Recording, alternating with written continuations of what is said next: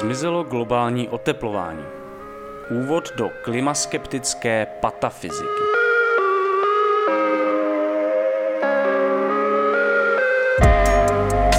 Posloucháte článek Vojtěcha Pecky ze série Chobotnice klimatických dezinformací.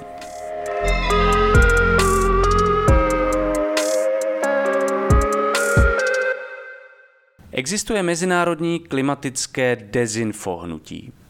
Špinavé kampaně, pavědecké konference a manipulující organizace tvářící se jako nezávislé expertní skupiny.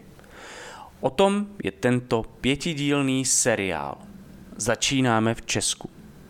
Klimatická dezinformační hnutí byla v chodu dávno předtím, než se začalo psát o fake news a hoaxech jsou udržována při životě marketingovými specialisty a obrovským množstvím peněz z fosilního průmyslu. To vše s jediným cílem vytvořit dojem, že globální oteplování není problém, který musíme řešit. Před deseti lety vysel na pražské výpadovce na Smíchově tento billboard. Kam zmizelo globální oteplování? Píše se za mužem v teplé péřové bundě. Jedná se o Vítězslava Kremlíka, který patří k nejaktivnějším postavám českého klimaskeptického hnutí. Jeho blog na iDnes.cz vyhrál ocenění blog roku 2011, hned rok po svém založení.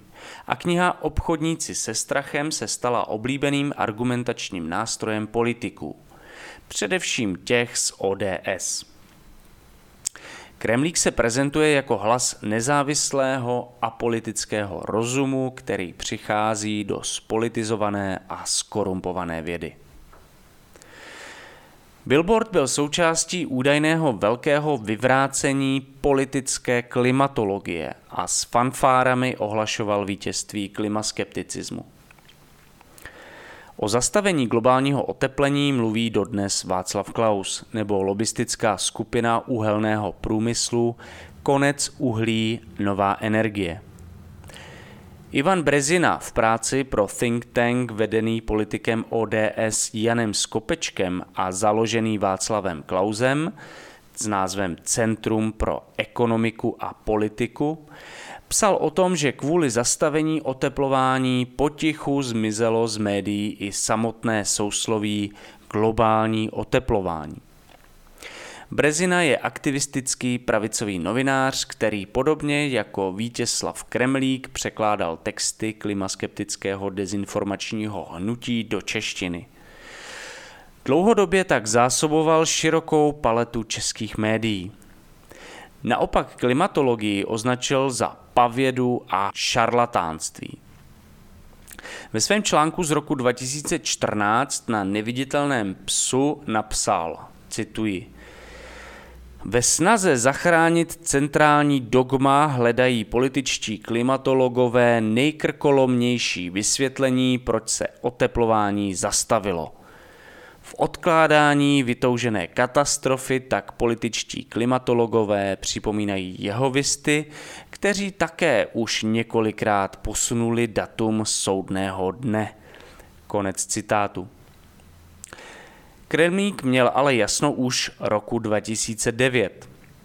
Svým ekologickým kolegům musím říct jedno. Doufám, že jste si užili svoje oblíbené globální oteplování z 90. let, protože už ho neuvidíte do konce života. Lidmi způsobené katastrofální změny klimatu pokládáme za neprokázanou hypotézu, jako je astrologie a různé alternativní medicíny. Jde o součást vlny iracionality. Klimatologie je podle klimaskeptiků jedním velkým podvodem a psychopatologií. Jak píše v roce 2009 zmíněný publicista Ivan Brezina, změna klimatu je výmyslem malé skupinky podvodníků, jsou zatím obrovské peníze. A tyto peníze jsou prý určené pro budování opěrné moci politiků, kteří mají v plánu omezit naše svobody. Vrcholní politici ODS si v tomto hojně notují například s Okamurovou SPD. Pro Okamurovce se pro změnu jedná o celosvětové totalitní globalistické spiknutí. Tato zvrácená agenda je nástrojem globalistů. Chtějí vyměnit původní evropskou populaci, která se má přestat reprodukovat, za imigranty z Afriky a Arábie. Jedná se o novou totalitní ideologii, která nás má zotročit. Rozvíjí také Václav Klaus konspirační teorii známou ze zahraniční. Jedním z mnoha jejich představitelů je například americký konzervativní moderátor a bývalý meteorolog Brian Sussman. Knize Climate Gate trasuje původ globálního oteplování až k ďábelským myšlenkám Marxe a Engelse, které dnes ústí v machinace OSN v oblasti globální vědy. Podle Sussmana je budoucnost podkopávána falešnou pseudovědou, jejímž cílem je změnit a ovládnout všechny aspekty života ve Spojených státech a ve světě. Podobnou teorii razí ve své knize Obchodníci s pochybnostmi také Vítězslav Kremlík, který říká, že je to prostě nástroj vládnoucí třídy k emocionálnímu managementu populace, skrze nějž se jí snaží udržet vystrašenou a tudíž ovládatelnou. Vědecká obec je v tomto pojetí od počátku skorumpovaná, protože zkrátka dodává takové výsledky, jaké si politici platí. Přitom pro tvrzení, že se otepluje, existuje tolik spolehlivých dat, že je dobré si schrnout, co všechno by muselo být komplotem vědců, aby teorie o jejich spiknutí fungovala. Na globální konspiraci by museli participovat prakticky všechny meteorologické instituce světa po více než 150 let, během nichž provádí instrumentální měření teplot. Museli by falšovat archivované záznamy o teplotách, ze kterých jsou počítány průměrné teploty. Museli by nějakým způsobem udržovat falšovaná data ze satelitních měření, radiosond a tisíců námořních bojí. Bylo by také potřeba sfalšovat záznamy o počtech tropických dní a tropických nocí.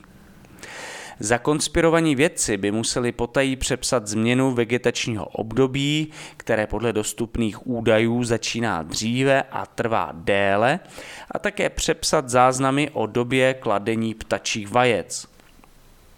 Bylo by nutné do konspirace zahrnout také biologi, ekologi, entomologi, kteří by museli tvořit nepravdivé zprávy o pozorovaných migracích hmyzu, živočichů, rostlin a celých klimatických zón. Záznamy totiž ukazují, že se živé organismy v závislosti na teplotních změnách poměrně rychle posouvají do vhodnějších podmínek. Tedy většinou směrem k pólům a do vyšších poloh. Museli by se falzifikovat záznamy o počtu ledových dní.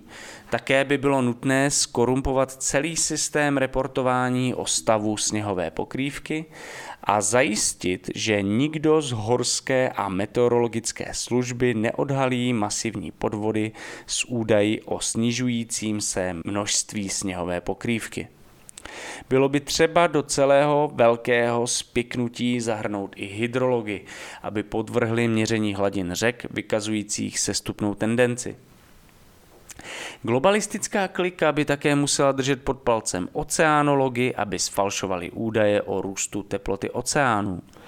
Musela by podplatit také vědce měřící růst hladin oceánu, ať už prostřednictvím satelitních měření nebo měřením hladiny přílivu. Nezbytné by také bylo skorumpovat vědce zkoumající kryosféru, aby sfalšovali data o tajících ledovcích. V neposlední řadě by také bylo třeba falšovat historické fotografie, které ukazují masivní ústup ledovců. A nakonec by bylo potřeba přesvědčit i pamětníky o falešnosti jejich vzpomínek na chladnější období. O tom, že vaše vyschlá studna je prostě norma. To jsou totiž všechno indicie, které podporují tvrzení, že žijeme v oteplujícím se světě. V řadě případů výše uvedených dat by navíc bylo třeba, aby konspirace byla udržována už od konce 19. století, kdy se datují první archivní údaje. Nezapomeňme na to, že metodologii a požadovanou míru falšování by bylo třeba učit na univerzitách, případně ve všech zmíněných oborech zaučovat stále nově příchozí odborníky. Bylo by také nezbytné pořádat speciální školení pro odborníky na zprávu systémů, programátory, techniky a podobně. Bylo by zkrátka potřeba standardizovat metodiku pro falšování, aby byla zajištěna konzistence falšování napříč obory, měřícími metodami a to také při výměně přístrojů. A k tomu všemu je nutné mít fondy, všechny ty lidi vyplácet a zajišťovat finanční kontrolu a nikdo z těchto lidí nesmí mluvit. A také se nesmí stát jednoduchá věc, že narazíte na člověka, kterého nelze podplatit.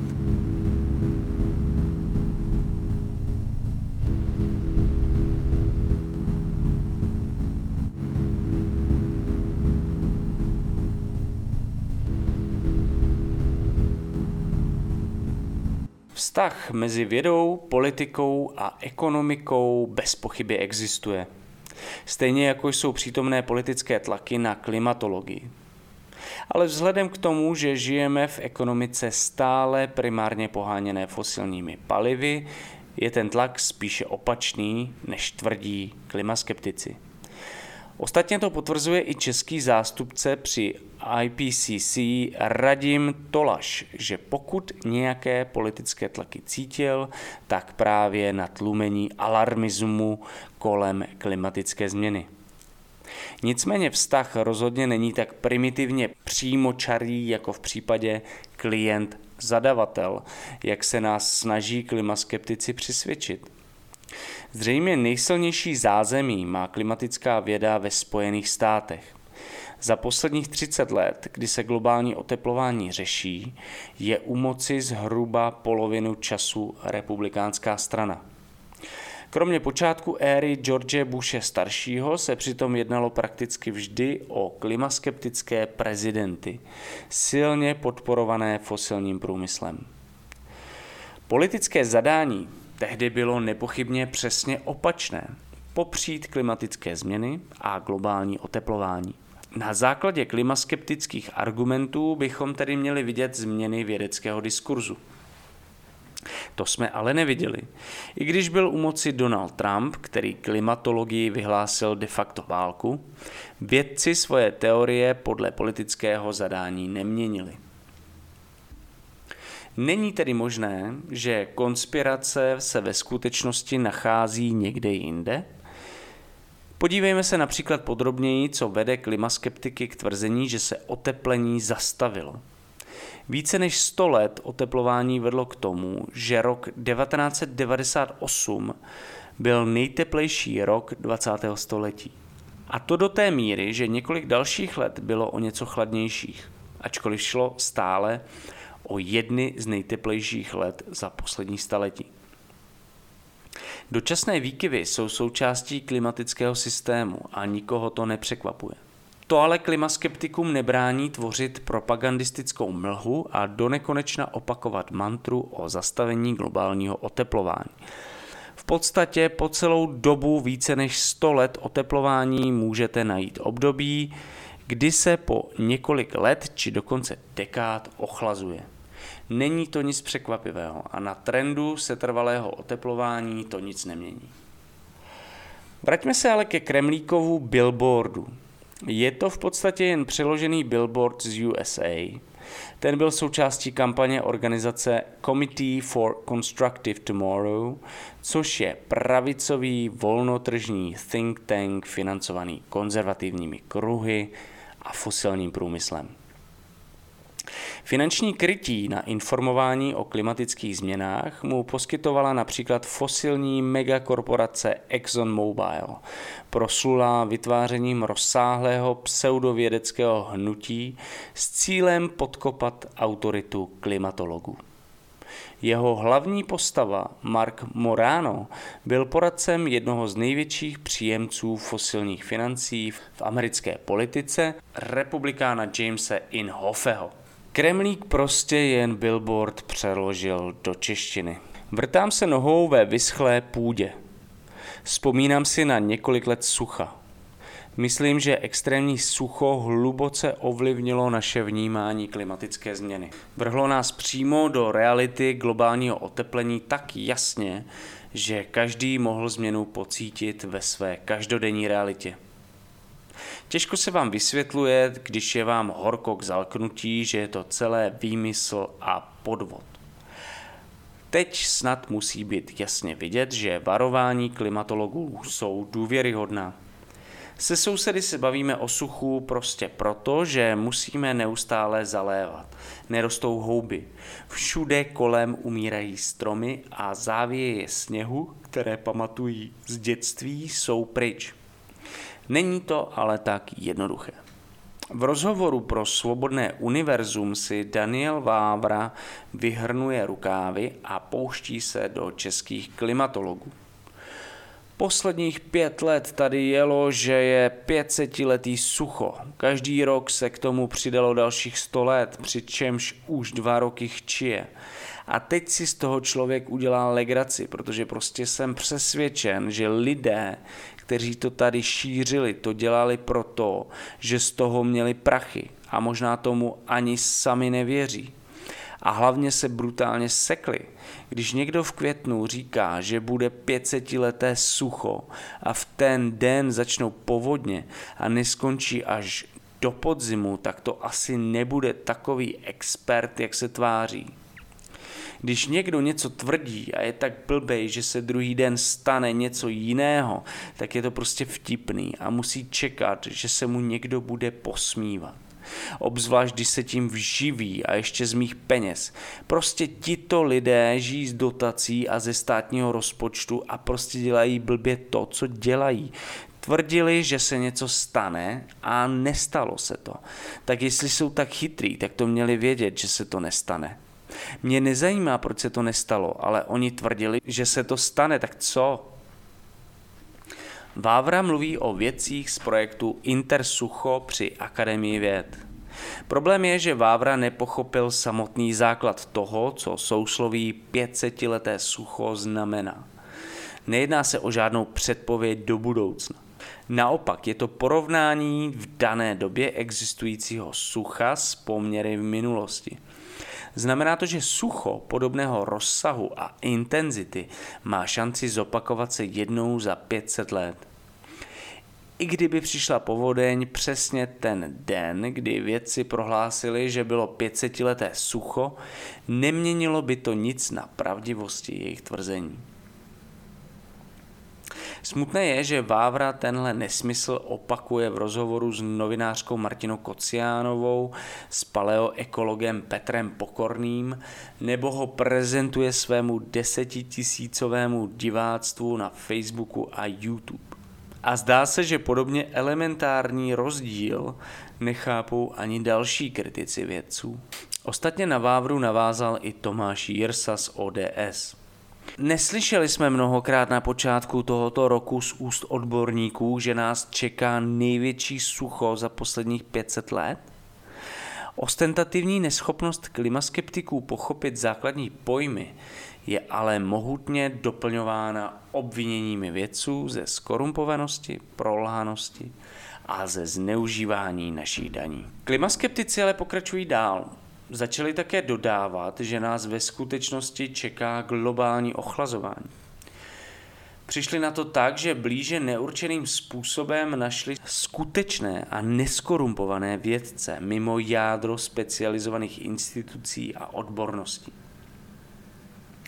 Pouze ti nejsou podle klimaskeptiků skorumpováni granty a politickým zadáním a říkají nám pravdu – ta se točí nejčastěji okolo toho, že za všechno může aktivita slunce. A nutno přiznat, že se jim pravidelně daří dostávat do mediálního mainstreamu. Klimaskeptici jsou zkrátka úspěšní ve vytváření veřejného obrazu zmatené vědy, která tvrdí stále něco jiného. Globální oteplování a tání ledovců se stoupající hladinou oceánů lidstvu podle nejnovější analýzy uznávaných fyziků nehrozí. Informovali v roce 2011 novinky CZ a později i v roce 2020, kdy ovšem po kritice článek stály. Z toho Greta padne dom dlob. Přichází doba ledová, bude minus 50 stupňů. Varují vědci. Psalo v roce 2020 Extra CZ. Jaroslav Petr v Echo 24 zase tvrdí, že doba ledová začne kolem roku 2030. Jan A. Novák ohlašoval příchod ochlazení pro časopis Ekonom.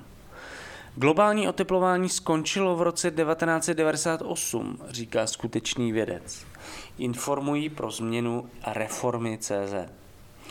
Konec oteplování hlásil také Osel.cz v článku V krátké době nás postihne malá doba ledová nebo předpovídal ochlazení do roku 2030 v článku Igora Turečka. Parlamentní listy zase v roce 2011 s odkazem na konspiračního lunatika Petra Hájka tvrdili, naopak během deseti let začne malá doba ledová. Slunce totiž přechází do útlumové fáze. Teorii o člověkem způsobeném globálním oteplování považuje Hájek za jasný podvod. Web Epochální svět už se rovnou ptal. Možná se blíží další doba ledová. Přežije jí lidstvo? Konspirační teoretik, odsouzený antisemita, předseda národní demokracie a oblíbenec Václava Klauze Adam B. Bartoš Poté rozvíjel myšlenku neudržitelnosti globálního oteplování a místo toho přišel s tím, jak představitelé elitního spolku Bilderberg ovládají lidi. Kremlík pak varoval před ochlazováním, které má trvat až do roku 2030. Od začátku podvodu s globálním oteplováním skuteční vědci upozorňovali na to, že je to naprostý nesmysl. Říkali, že snižováním obsahu CO2 se nic nezmění. A jde o typickou snahu. Poručíme větru, dešti. 99% toho, co se děje s počasím na Zemi, ovlivňuje slunce a jeho aktivita, řekl pro parlamentní listy Petr Hájek. Přes všechny klimaskeptické předpovědi ale ochlazování nepřichází a nepřichází. Zatímco aktivita slunce od 60. let vytrvale klesá, teploty nezadržitelně rostou. Všechny myslitelné přírodní faktory byly intenzivně zkoumány a působí naopak spíše ochlazujícím směrem. Čím více se klimaskeptické předpovědi míjí s realitou, tím větších fantasmagorií o různých podvodech klimatologů jsme svědky. Teď již máme za sebou několik desetiletí klimaskeptických předpovědí a můžeme je porovnat s těmi údajně poplašnými zprávami údajně skorumpovaných vědců. Zatímco klimatické predikce v zásadě platí, v klimaskeptické předpovědi nezestárly dobře. Podle Petra Hájka jsme teď měli vstupovat do malé doby ledové. Podle Kremlíka jsme neměli vidět žádné oteplení do konce života a naopak se připravovat na globální ochlazování. Je rok 2022 a ochlazení stále nepřichází. Předpovědi klimatologů o oteplování se naopak potvrzují. Uplynula dekáda byla nejteplejší v dosavadní historii měření a pouze tak potvrzuje dlouhodobý trend.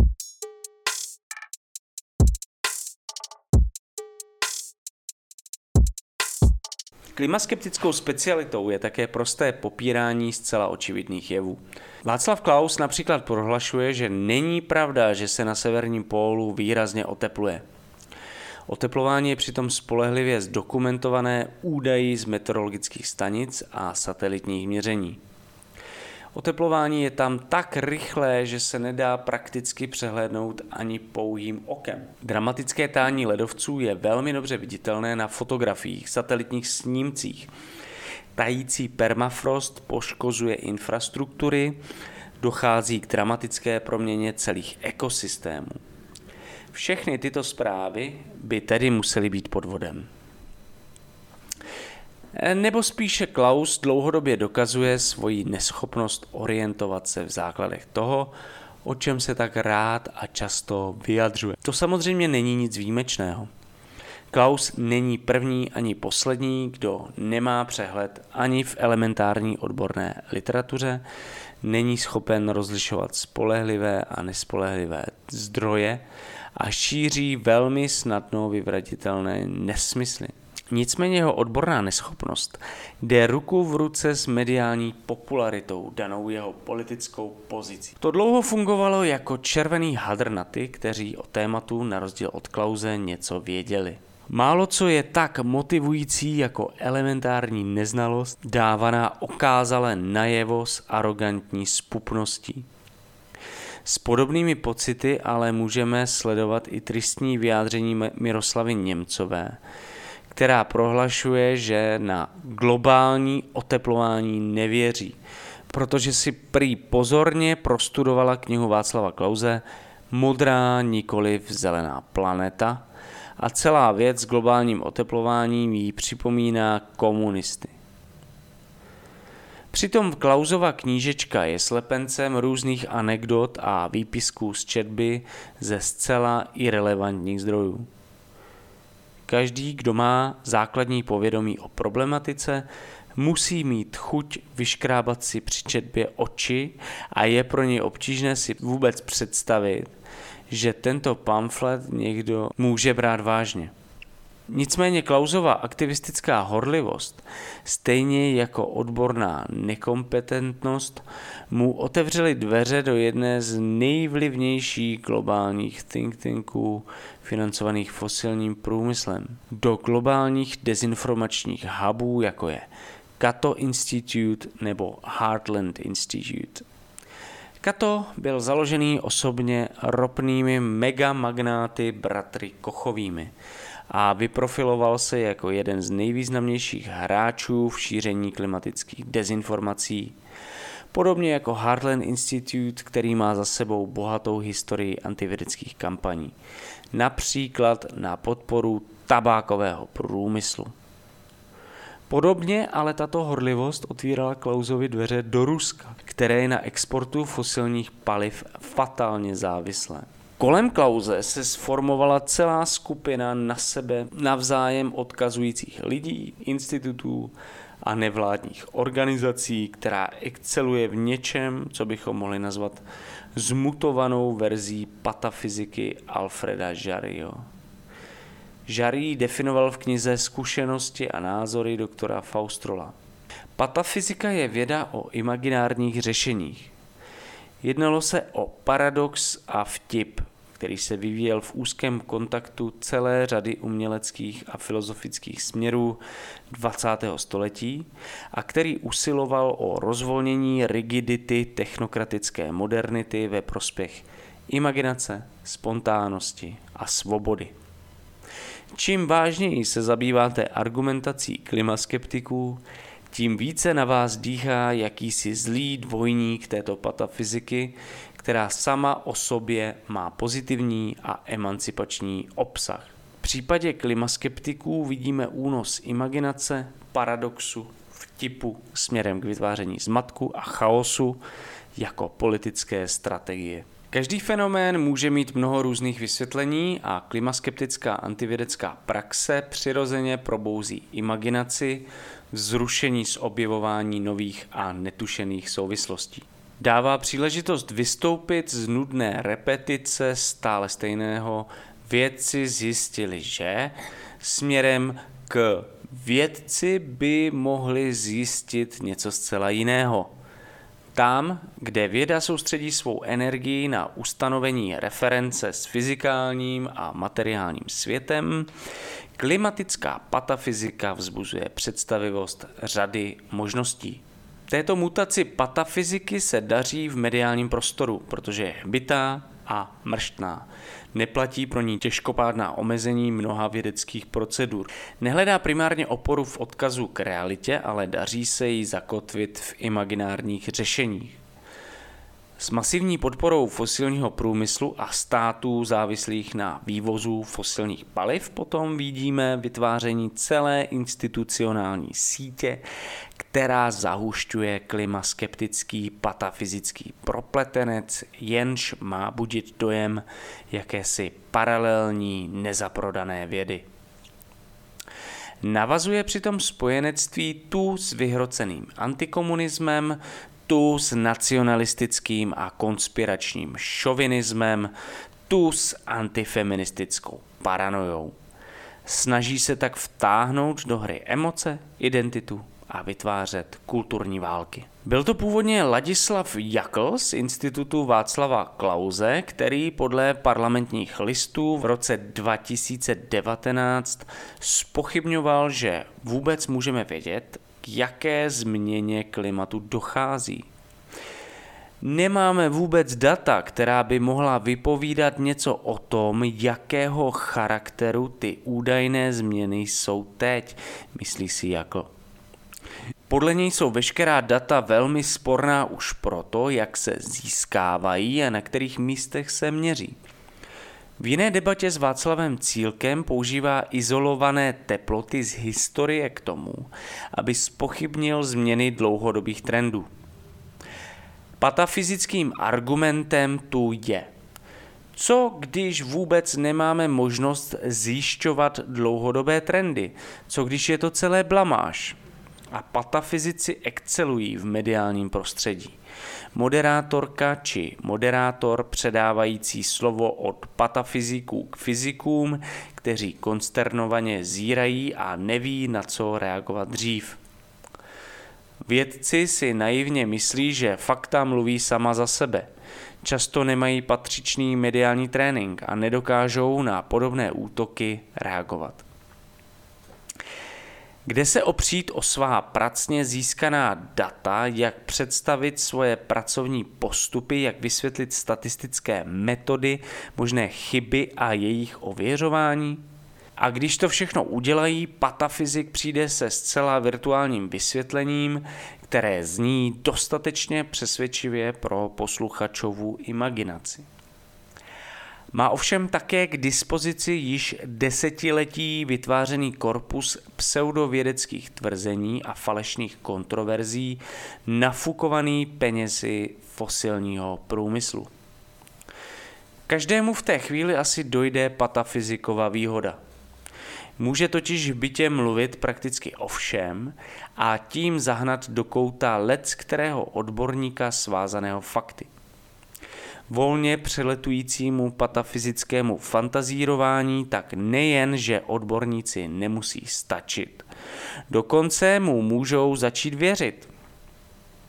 V tomto seriálu se několika takovým případům budeme také věnovat. Nakonec v médiích jde o to, které vysvětlení je srozumitelnější, zajímavější, vtipnější nebo třeba skandálnější. V takovém stylu pracoval Mark Morano, jedna z nejznámějších postav klimaskeptického hnutí. Poradce republikánského senátora Jamesa Inhoffa. Morano založil řadu projektů získávajících podporu od fosilních gigantů, jako je Chevron nebo ExxonMobil. Inhofe je jedním z politiků, který přijal nejvíce sponzorských darů od fosilních společností. Morano založil Climate Depot, jednu z nejpopulárnějších stránek šířících klimatické dezinformace. Asi nepřekvapí, že ho s oblibou cituje Vítězslav Kremlík, který to dokonce nedávno dotáhl i na pozvání do Morenovy show.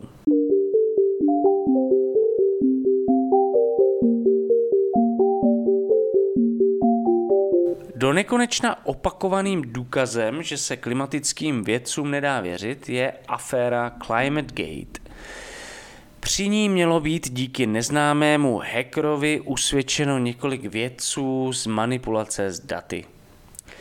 Poslední dobou to zmiňuje například Martina Kociánová, moderátorka serveru Svobodné univerzum v rozhovoru s paleoekologem Petrem Pokorným.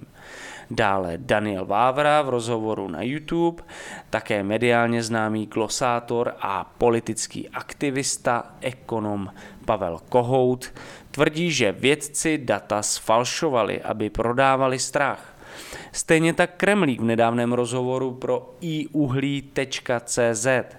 Konec konců právě Vítězslav Kremlík se dostal k publikování o klimatické změně na základě Climate Gate. Sussman sleduje původ současného strašení klimatem od ďábelských myšlenek Marxe a Engelse v 19. století až po dnešní machinace OSN v oblasti globální vědy.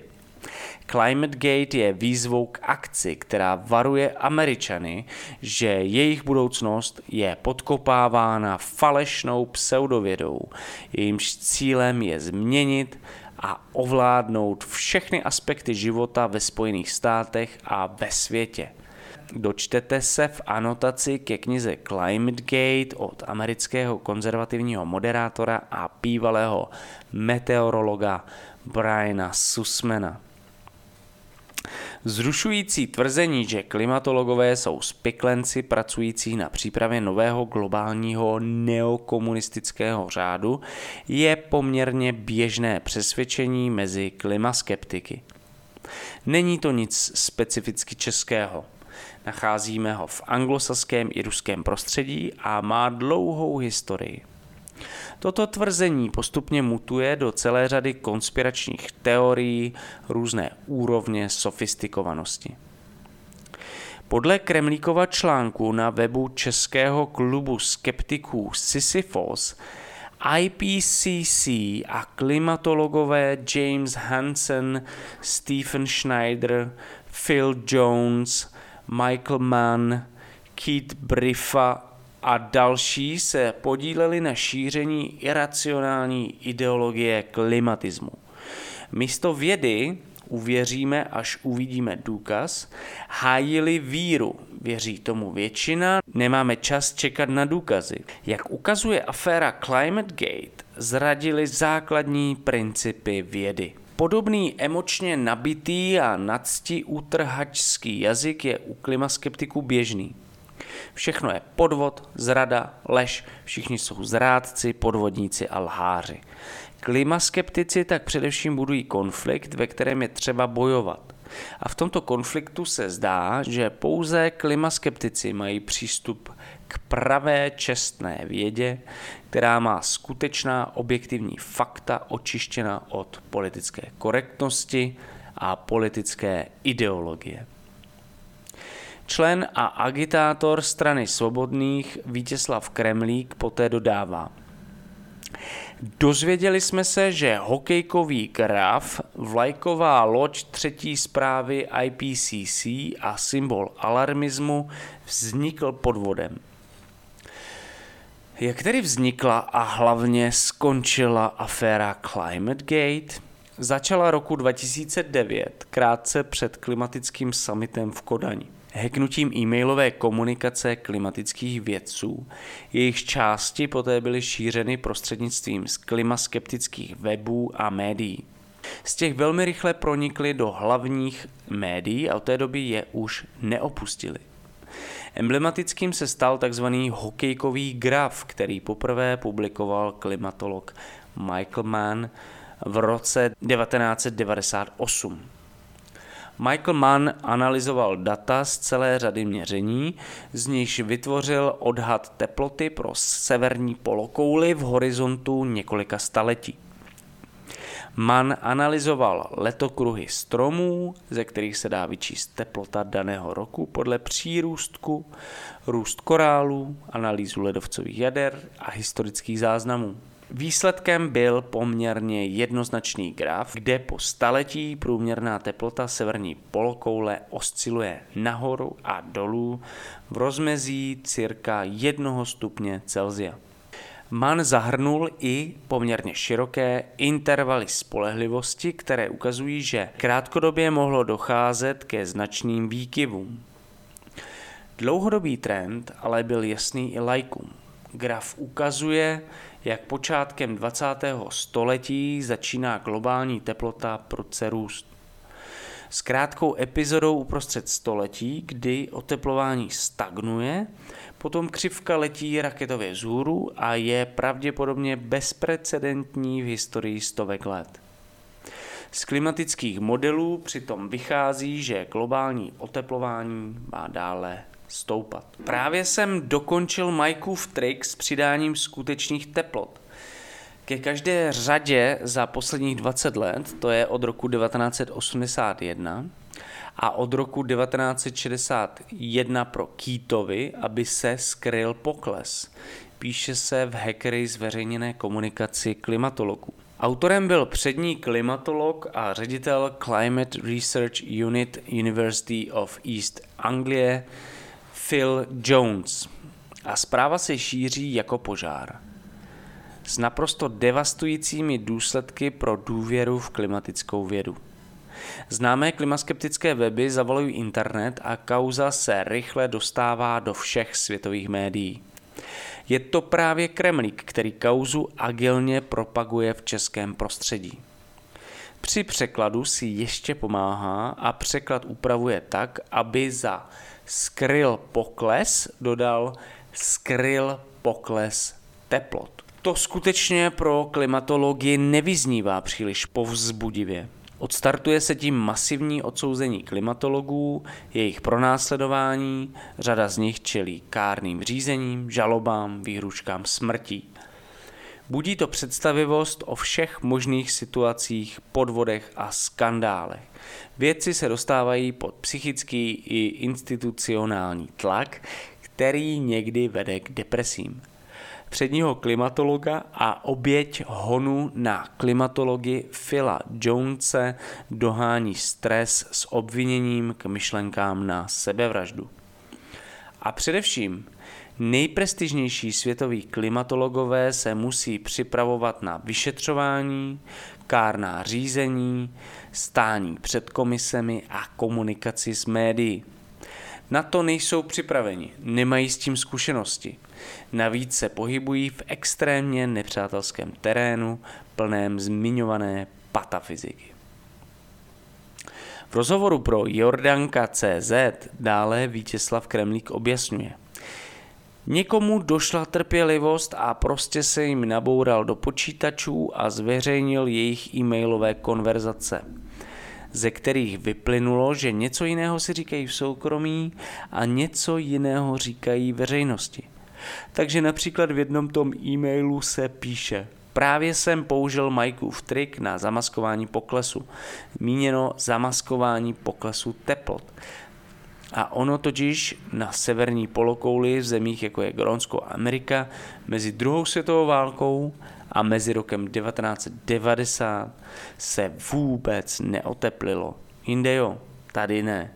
No ale většina těch měření, které se odvozují z letokruhu stromů, jsou právě z těchto lokalit. Takže oni právě, když potom chtěli vytvořit nějakou tu apokalyptickou vizi v těch zprávách, tak měli jenom tyhle ty data, podle kterých nemohli prokázat, že se nějak dramaticky otepluje.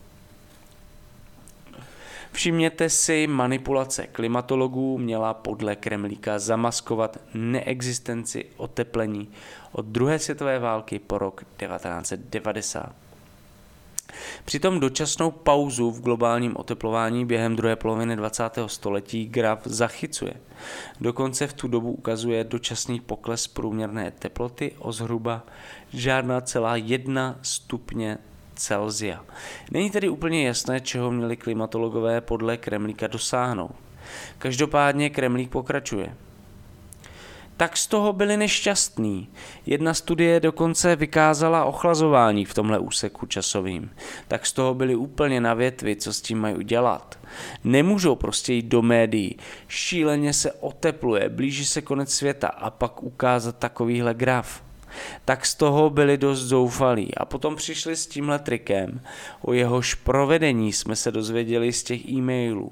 Takže oni prostě ty nepohodlné údaje vygumovali, v těch posledních desítkách let to prostě smáznuli a přimontovali k tomu úplně jiná data z úplně jiného typu měření, z úplně jiných míst, kde to oteplování bylo. Jaký trik, který měl sloužit k zakrytí poklesu? Co Kremlík zamlčel je, že data letokruhů stromů mají svá omezení. Jedním z nich je, že z dosud ne zcela jasných důvodů nejsou spolehlivá zhruba po roce 1960. Příčiny se v paleoklimatické komunitě široce diskutují a je to známý problém. Jestli jde například o efekt chemického znečištění, efekt rychlého zvyšování koncentrace oxidu uhličitého nebo něco jiného, je zatím otevřená otázka. Každopádně zhruba do roku 1960 analýza letokruhů stromů docela dobře umožňuje odhadovat teplotní odchylky na daném místě.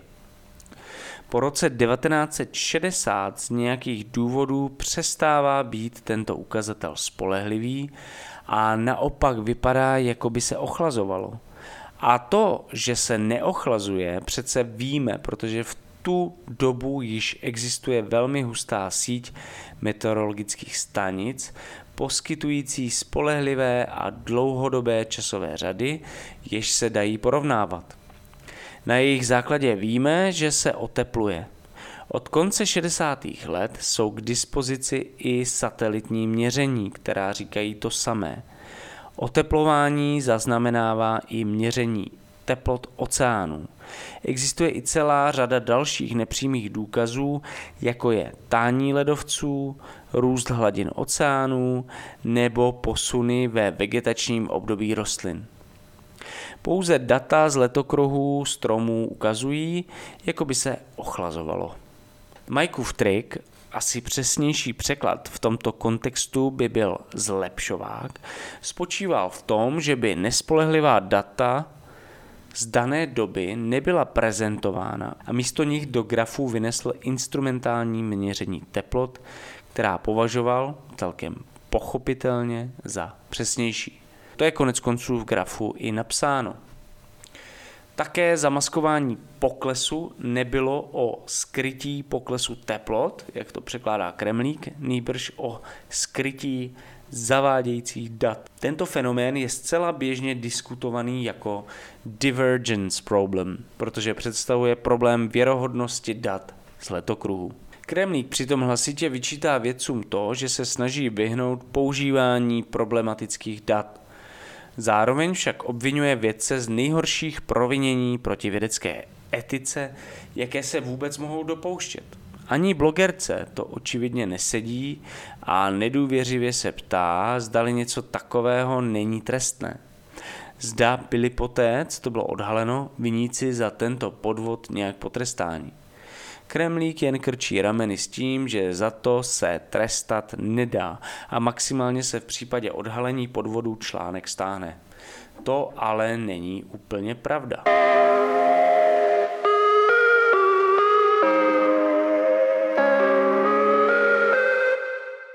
Během několika let dnes přerušeného a nedokončeného doktorského studia sociologie jsem zažil několik případů, kdy byli výzkumníci, učitelé či studenti obviněni buď z plagiátorství nebo z falšování výzkumu.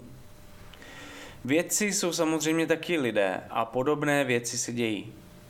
Pouhé obvinění z takového neetického chování znamená podstatný šrám na pověsti vědce – a to, ať už se to potvrdí nebo ne.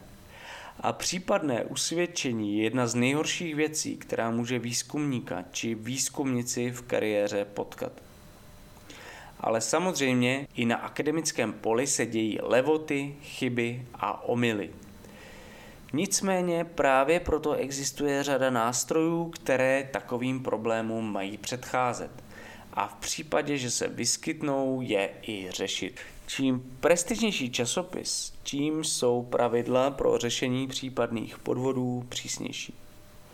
Manova práce byla publikována v Nature, jednom z nejprestižnějších časopisů na světě.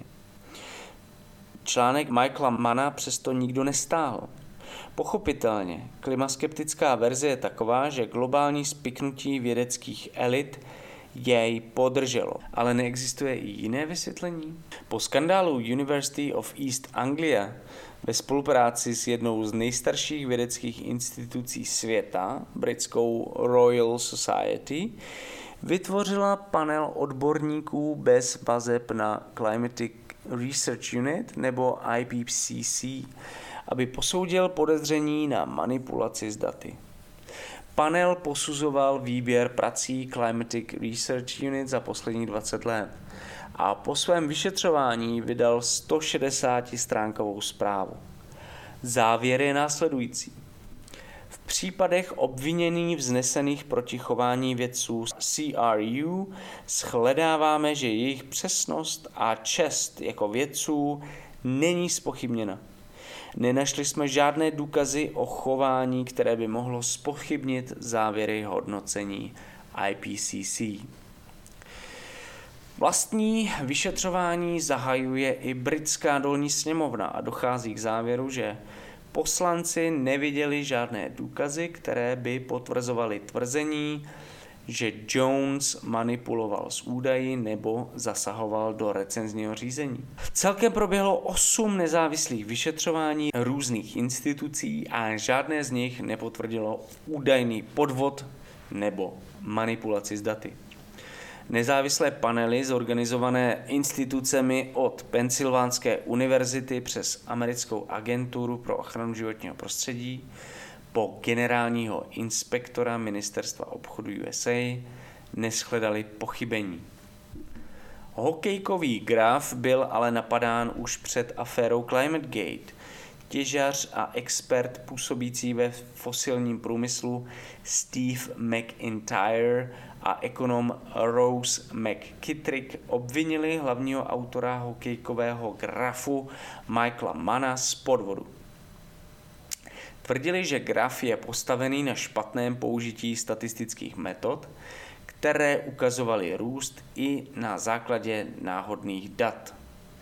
Svojí argumentací zbudili rozhořčení i u renomovaného fyzika Richarda Millera v roce 2004. Tvrzení McIntyra a McKittricka sloužilo jako podklad pro dalekosáhlý proud obvinění klimatologů ze lží a podvodů napříč médií, od Luboše Motla po Ivana Brezinu.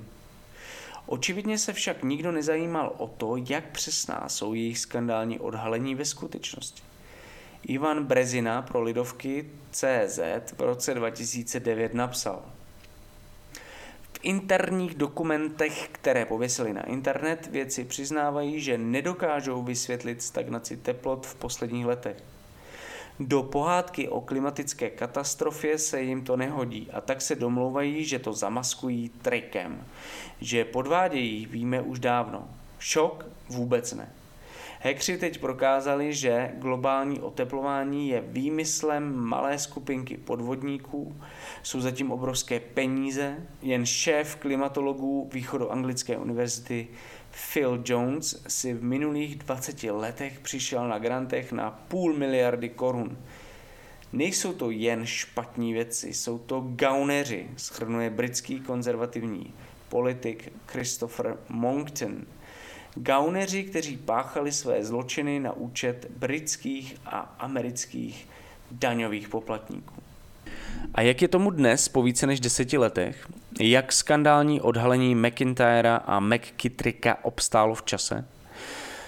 Pozdější nezávislé ověřování jejich tvrzení jim zapravdu nedalo a naopak se začalo ukazovat, že špatnou aplikaci statistických metod provedli oni.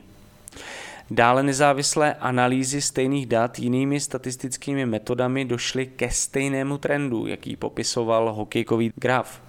Ale i kdyby byla celá data sfalšovaná, existuje množství dalších dat analyzovaných jinými metodami, jinými věci z jiných ústavů a jiných zemí, které dochází k tomu samému.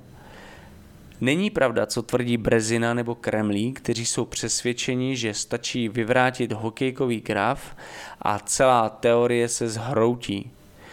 Kromě analýzy letokruhu stromů, mořských korálů a sedimentů, které analyzoval Mann, se používají například geologické vrty, které ukazují stejný trend. K podobnému výsledku dochází analýzy přírůstků stalagmitů v podzemních jeskyních. K rekonstrukci teploty je možné použít i analýzu změny velikosti ledovců. Americká meteorologická společnost k tomu vydala prohlášení. V případě výzkumu klimatických změn je soubor výzkumů v literatuře velmi rozsáhlý a závislost na jednom souboru výsledků, výzkum pro komplexní pochopení klimatického systému je velmi, velmi malá. Jinými slovy, jedná se o umělou kontroverzi nafouklou úplně mimo proporce, která je stále dokola účelově zneužívána. Vyšetřování také ukázalo, že v době aféry ClimateGate proběhlo několik neúspěšných hackerských útoků na klimatologické instituce po celém světě. Na podzim roku 2009 se neznámí pachatelé dvakrát vloupali do kanceláře předního kanadského klimatologa Andrew Weavera, kde odcizili počítač a dokumenty. V tu dobu se také neznámí pachatelé, vydávající se za síťové techniky, pokusili získat přístup do kanadského pracoviště pro klimatické modelování a analýzu. Podezření na manipulaci s daty, která vyvrcholila aférou ClimateGate, vedla k tomu, že se prominentní klimaskeptici rozhodli dát dohromady vědecký tým, který provede ověření dat. Výše zmíněný skeptik Richard Miller se rozhodl, že se svou dcerou Elizabeth Miller založí nezávislou organizaci Berkeley Earth. Na projekt nezávislé analýzy teplotních řad získali grant mimo jiné i od gigantické ropné korporace Koch Industries. Začala na něm spolupracovat i jedna z nejznámějších klimaskeptiček Judith Curry a člověk, který jako první získal heklá data z Climate Research Unit, Steve Mosher. Založení Berkeley Earth někteří brali jako trik ropného průmyslu. Nejprofláklejší klimaskeptici dostanou peníze od ropných společností na nezávislou analýzu klimatických dat. To není příliš přesvědčivé ale poslechněte si Richarda Millera po několika letech vlastních analýz dostupných dat. Říkejte mi konvertovaný skeptik. Před třemi lety jsem v předchozích klimatických studiích identifikoval problémy, které podle mého názoru spochybňovaly samotnou existenci globálního oteplování. V loňském roce jsem po intenzivním výzkumu, na němž se podílela desítka vědců, dospěl k závěru, že globální oteplování je skutečné a že předchozí odhady míry oteplování byly správné. Nyní jdu ještě o krok dál. Příčinou je téměř výhradně člověk, píše Richard Miller v úvodníku pro New York Times. A co jedna z hlavních postav mezi klimatickými skeptiky, člověk, který odpálil aféru ClimateGate Steve Mosher, v podcastu Hack, který změnil svět, nedávno řekl. Pokud se budu moci omluvit Philu Jonesovi a Timu Osbornovi, i kdyby to mělo být na dálku prostřednictvím BBC, pak jsem šťastný. Nakonec, když jsem si zkontroloval své výsledky a moje výsledky se shodovaly s výsledky Phila Jonese, člověka, kterého jsem celé ty roky kritizoval, a pak jsem musel spolknout tu obrovskou porci ironie, že jsem si málem vylámal zuby. A co víc, z klimaskeptické úderky, která se snažila zničit klimatický mainstream, se stal dnes jeden z nejrespektovanějších ústavů, který vytváří dlouhodobé datasety globálních teplot. Lidé kolem Richarda Millera provedli důkladnou nezávislou analýzu dat. Došli k těm samým závěrům jako klimatická věda, kterou tak zůřivě obvinovali.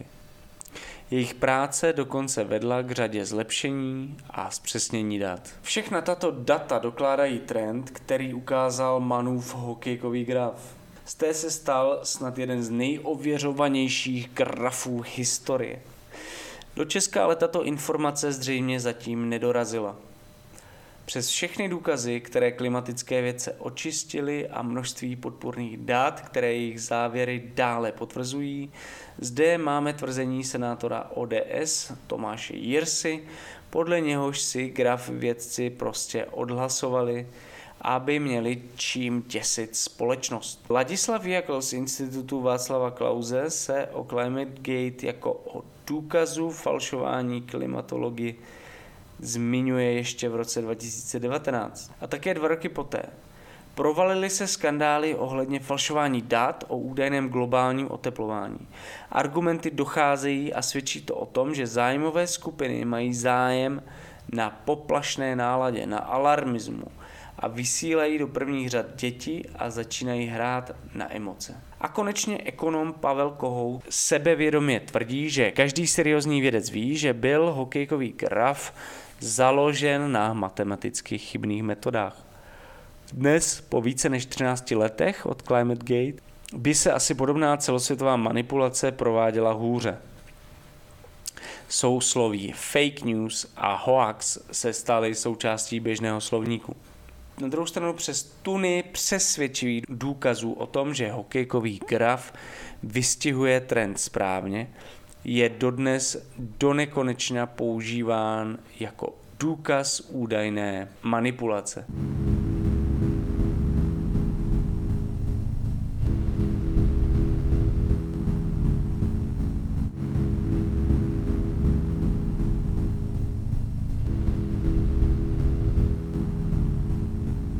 Ivan Brezina do českého prostředí také s oblibou uváděl známého amerického klimaskeptika s vazbami na fosilní průmysl Freda S. Singra.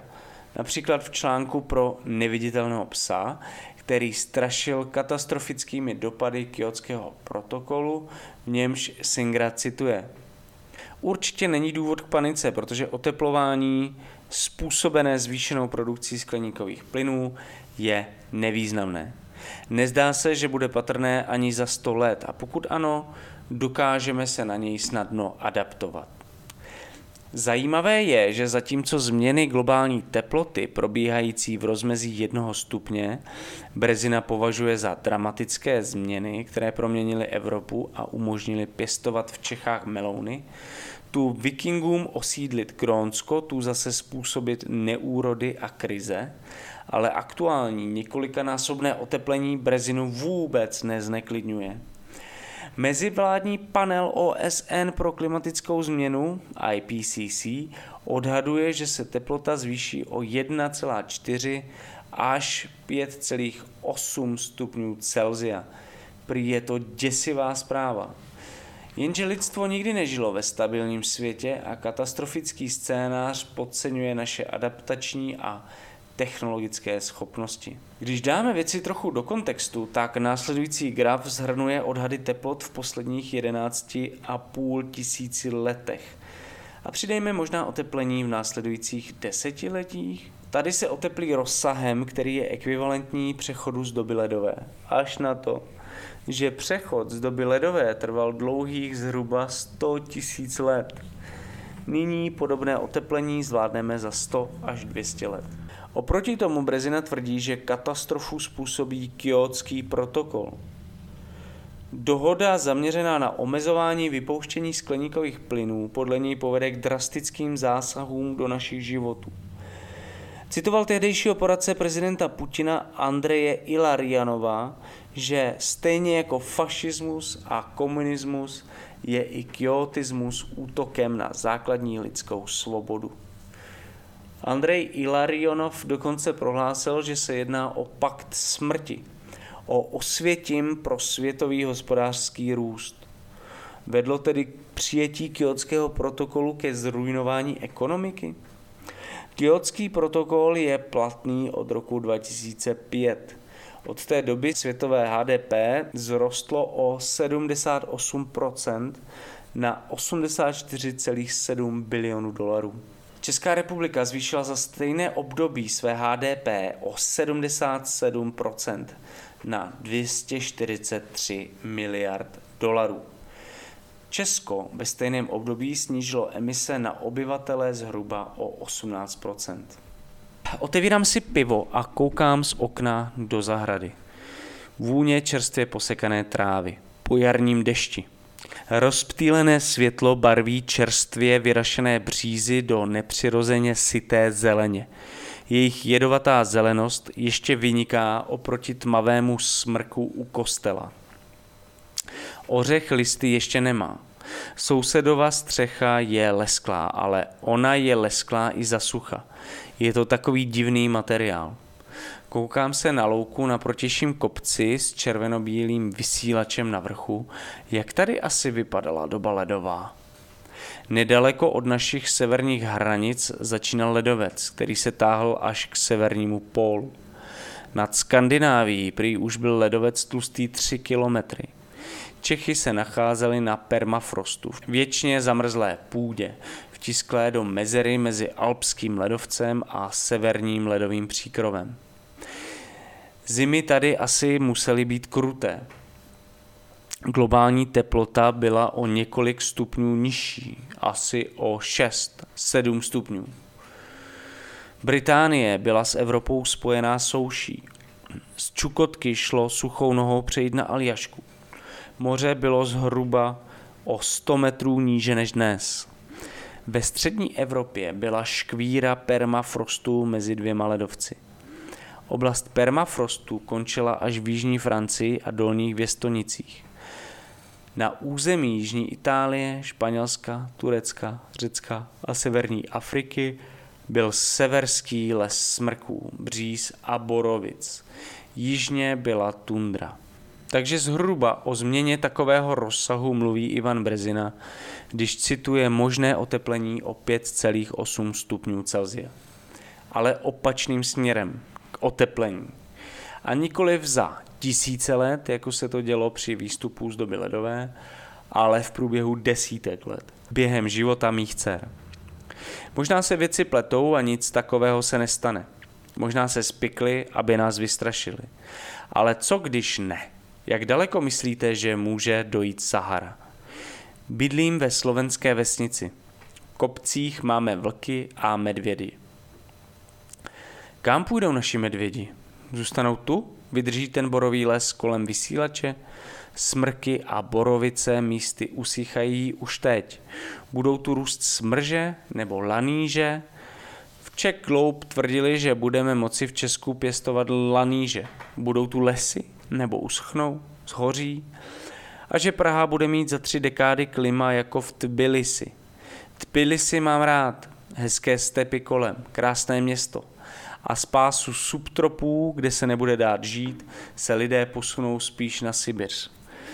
Tam je místa dost a příjemný režim. Proč by chodili do Evropy? Kdo by chodil do Evropy, když si může vybrat Rusko? Pokud jste doposlouchali až sem, asi už máte představu, jak to celé dopadlo. Za tu samou dobu, kdy vědecká komunita získala obrovské množství důkazů dokumentující globální oteplování jako geofyzikální fakt, byly v mediálním, ekonomickém a politickém diskurzu vytvořeny zákopy klimatického popíračství. Klimaskeptici již několik dekád halasně odhalují údajná spiknutí vědců. Když se ale podíváme na tyto rádoby erudované rozbory podrobněji, jejich odhalení se hroutí jako domečky z karet. Z výše uvedeného můžete mít pocit, že to jsou vzájemně nesouvisející příklady izolovaných tragikomických postav. Ovšem zdání klame. Je to jeden z mnoha projevů rozsáhlé dezinformační kampaně probíhající minimálně posledních 30 let. Diskreditace a překrucování vědy je politická strategie. Celá mediální impéria byla přetvořena na dezinformační huby, které masově a systematicky překrucují fakta. Když se koncem 80. let po svědectví vědce NASA Jamese Hansena stalo z globálního oteplování veřejné téma s globální prioritou, z neznámého tématu se stalo během krátké chvíle široce rozeznané nebezpečí. Nebezpečí, které po krátkou dobu překonávalo politická štěpení a sjednocovalo jednotlivé sociální kulturní skupiny – Rychlými kroky se schylovalo k regulaci nejmocnějšího průmyslu na planetě, toho fosilního. Během velmi krátké doby jsme byli svědky mediální protiofenzívy, která snahu o stabilizaci klimatu rozbila na prach. Fosilní průmysl využil své masivní, téměř 100 let budované PR mašinérie, sofistikovaných dezinformačních kampaní, korporátní, pečlivě budované politické vlivové sítě a rozpoutal celou škálu kulturních válek a bitev. A dnes je v mnoha státech světa z původně expertního problému jeden z hlavních kamenů kulturního, hluboce emocionálního a identitárního střetu. Jeho cílem je udržet závislost na fosilních palivech a stojí za mnoha politickými, ekonomickými a ekologickými krizemi, kterým v současnosti čelíme. Pozadí vzniku a financování této kampaně se budeme věnovat v dalších dílech.